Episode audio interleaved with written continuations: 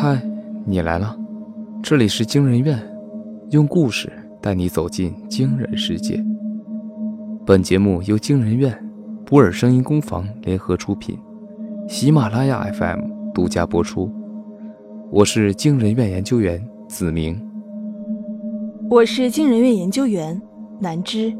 今天要讲的故事是：不做 C 位，上学还有什么意义？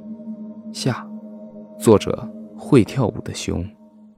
两天后的深夜，等儿子睡觉后，邹强将目前彤彤班级家长会坐第一排中间位置的家庭资料输入软件，结果那家人孩子地址比彤彤低。学生部分是彤彤更胜一筹，但这几个参数有问题。我们对那家人情况不了解，除了知道父亲是名企业家，母亲是央企分公司高管外。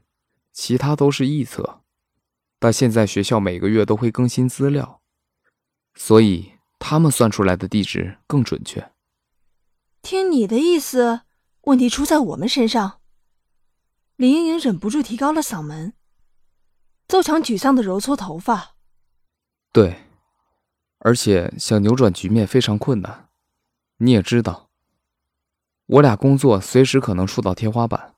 这不像彤彤他们做学生的，只要考出好成绩，再尽可能展示特长就够了。李莹莹面色阴沉，她抢过鼠标，对着屏幕点了半天，突然停了下来。你看这里，李莹莹指着屏幕。父母双亲国民认知度，这是公式里很重要的参数。很重要吗？那我有招了。李莹莹脸上重新绽开笑容。各位网友，晚上好，我是千桃，曾经的灰帽黑客，同时也是拥有十余年经验的互联网从业者，哲野平台里网络编程类话题下的优秀回答者。今天很高兴能在 Live 里与大家分享一些有关互联网安全的知识。坐在麦克风前的邹强身体僵硬，因为工作性质，过去他并不需要在人前说太多话。按照李莹莹的规划，邹强重新启用原来的网名，利用闲暇时间频繁在各大平台回答专业问题。很快，他便引起全国最大的知识分享平台哲野注意。当他们发现这是退隐江湖多年的知名黑客时，赶紧与他签订了合作协议。合约里要求他每周在平台进行一次 live 课程，平台会对他相应的推广与利益分成。邹强不喜欢这样僵化的安排。不过李莹莹很满意，在她看来，只有这样做才能最大化利用邹强往日的名气。而李莹莹更厉害，重回目前的她爆发出比年轻人还旺盛的企图心。多年的沉淀也让她比一般年轻主持更有内涵，这样她出镜机会便大大增加。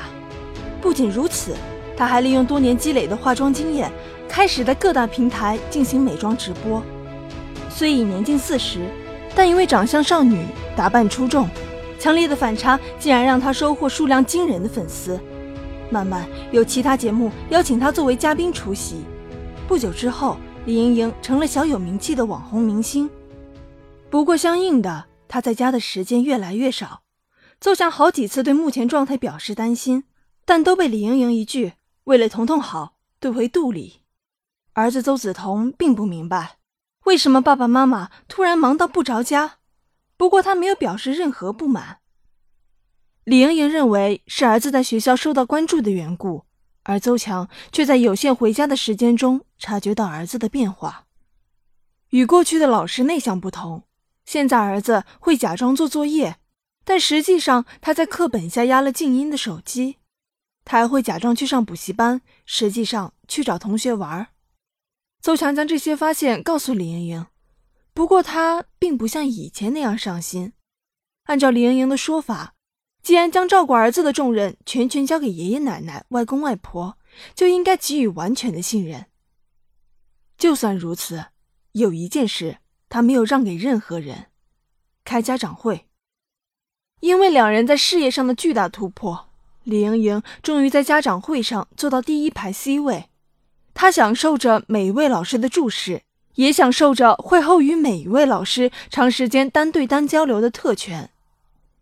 老公，告诉您个好消息，学校成立校家长委员会。只吸纳各班家长会做 C 位的家庭。我们是彤彤他们班代表，这校级家长委员会。刚回到家，李莹莹便迫不及待地说起来：“彤彤最近在学校表现怎么样？”邹强打断一脸兴奋的妻子：“成绩还过得去吧？再说学校也没有谁敢欺负他呀。说回家长委员会，我是问他具体表现。”邹强想起补习班老师昨天还来电话说儿子多次无故缺课。再想想儿子看自己的眼神，似乎不再单纯。爸妈，我出去一趟，咱班学习小组今晚有活动。仿佛在回应邹强的质疑，儿子一脸兴奋地冲出卧室。你说清楚，什么活动？邹强的问题被这重重的关门声打断。你管这么多干什么？放心吧，班主任私下告诉过我。彤彤是他最关注的学生，还说他一定有远大前程。李莹莹揪住邹强耳朵，听我说正事儿。校级家长委员会每月也要开一次家长会，听班主任的意思，好像会指定位次。你要做什么？邹强内心有一丝不好的预感。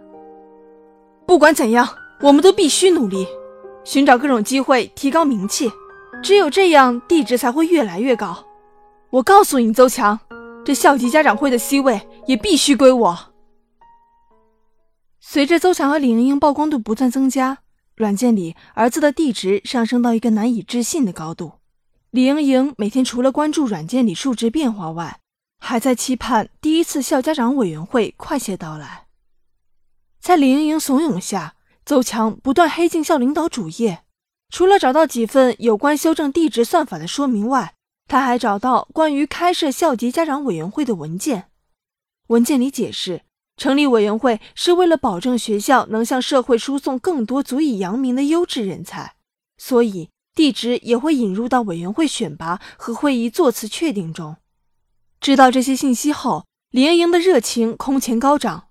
严格说来，他和邹强都因为年龄缘故触及本职工作天花板。唯一能改变的，只剩下本职外的经历。但邹强已渐觉疲惫。妻子想让儿子出人头地的心情可以理解，但非赢得最高关注度、坐最显眼的位置才算胜利？难道不该多关注儿子当下成长？邹强和李莹莹的双亲不止一次抱怨，彤彤脾气越来越暴躁。再联系补习班老师的反应和自己的观察，虽然邹强并没有认真照顾过儿子。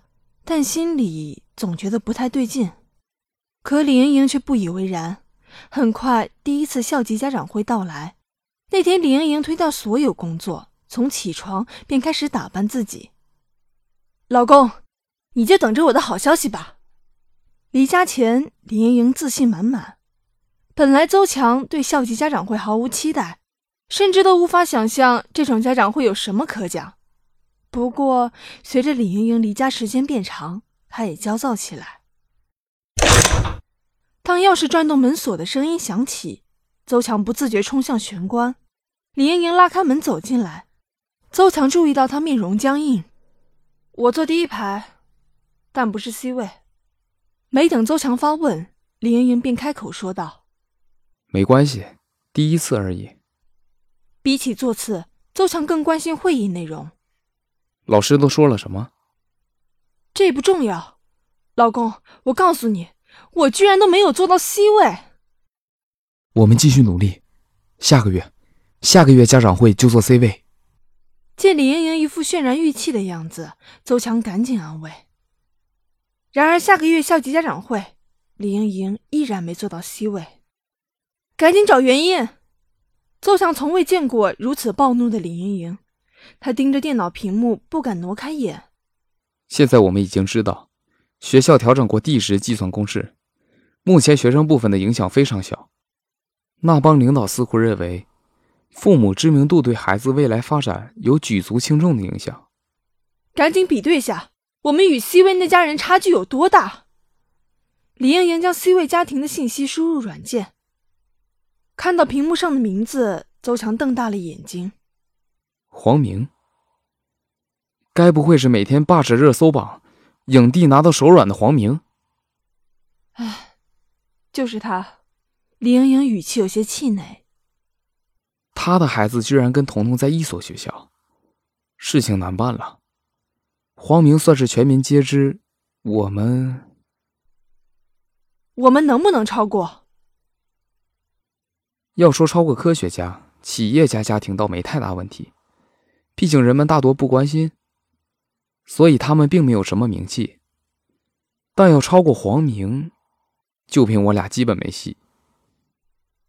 但是老公，李莹莹转了转眼珠，语气突然变得古怪。今天开家长会时，我注意到一件事：第二排某个家长不知道什么原因没来。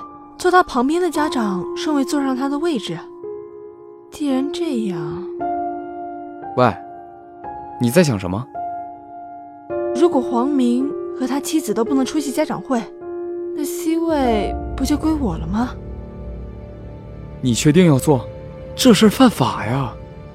驾驶座上的邹强再三确认。放心吧。副驾驶位上的李莹莹眼睛一刻没离开望远镜。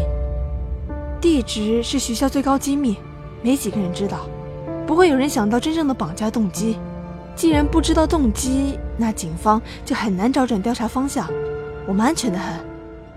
李莹莹放下望远镜，掏出一只头套扔给邹强：“快戴上，黄明家的车过来了。这里是城郊富人区，空旷无人的大路远端，一辆宾利正快速驶来。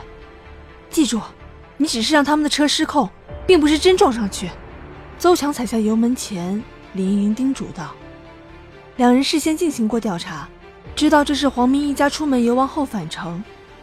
按照计划，邹强驾驶没有牌照的汽车对向驶过，在靠近黄明家宾利时猛打方向盘，逼迫黄明撞上路边隔离带，之后用最快速度打晕黄明一家劫走，必须拘禁到家长会结束。但过后又要如何操作？”林莹莹并没有考虑太多。我们不会杀掉黄明一家吧？当两辆车距离不断缩短，邹强突然问出一个问题：“你不要命了？我刚刚想过，人肯定要放，但拘禁时也不能让他们好过。我们要让他们产生阴影，这样他才会搬离这里。自然，还会让他孩子转学。这样一来，不就将他们永远赶出家长会了吗？”就现在，打方向盘。过程比想象更顺利。由于事发突然，直到邹强和李莹莹将黄明一家藏好，有关国民影帝黄明一家被绑架的新闻才出现在网络上。这一爆炸性的消息再度引发全民关注，警方对此案高度重视。可奇怪的是，绑匪作案后如同人间蒸发一般，没有联系过任何人。警方忙活半天，也没有太多实质性进展。我就是很安全吧？几天后的深夜，林莹莹得意洋洋地向驾驶席上的邹强炫耀。两人刚参加完某直播平台的年度盛典，正驱车往家赶。邹强闷着声音说道：“先不说这些，今天有人给我打电话，说他儿子每天在学校都要被彤彤欺负，老师也不管。”无奈之下，只能找我。学校也是个弱肉强食的世界嘛，他不满意就去提高自家孩子地址呀。你看，咱儿子刚刚还在朋友圈发了个状态，说正在努力学习呢。这些家长啊，就是嫉妒。对了，刚刚彤彤他们班主任在微信上给我发消息，说后天召开这个月的校级家长会，后天就是我李莹莹坐上家长会 C 位之时。邹强无暇回应。他正关注着反光镜，双手僵硬地转动方向盘。斜后方那辆运沙车从几个路口外就一直跟在后面。此时他突然加速，还打开了远光灯。邹强心里升起一丝不祥的预感，他转动方向盘，同时猛踩油门。反光镜里的运沙车越来越小，邹强刚想松口气，突然从侧向传来的巨大冲击力又将他抛向空中。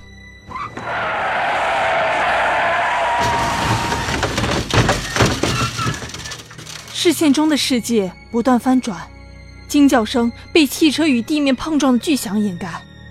等到意识恢复，邹强发现自己正头朝下被压在车里，四周刺鼻的汽油味令人作呕。一旁的李盈莹双眼紧闭，满脸是血。邹强试着动了动，但胸口传来的剧痛让他放弃努力，来不及呼救。邹强注意到有脚步声接近，来人在视线前方停下，邹翔可以清楚听到对方在讲电话。放心吧，老板。对方的声音如砂石般粗粝。做 C 位的黄明博一家人被人绑架，下落不明。坐他旁边那家人现在也搞定了，您放心，后天家长会绝对没人和您抢位置。车外那人快速跑开，邹强注意到对方在转身前扔了只还未熄灭的烟头在地上，烟头划过流出的汽油，燃起一把熊熊烈火。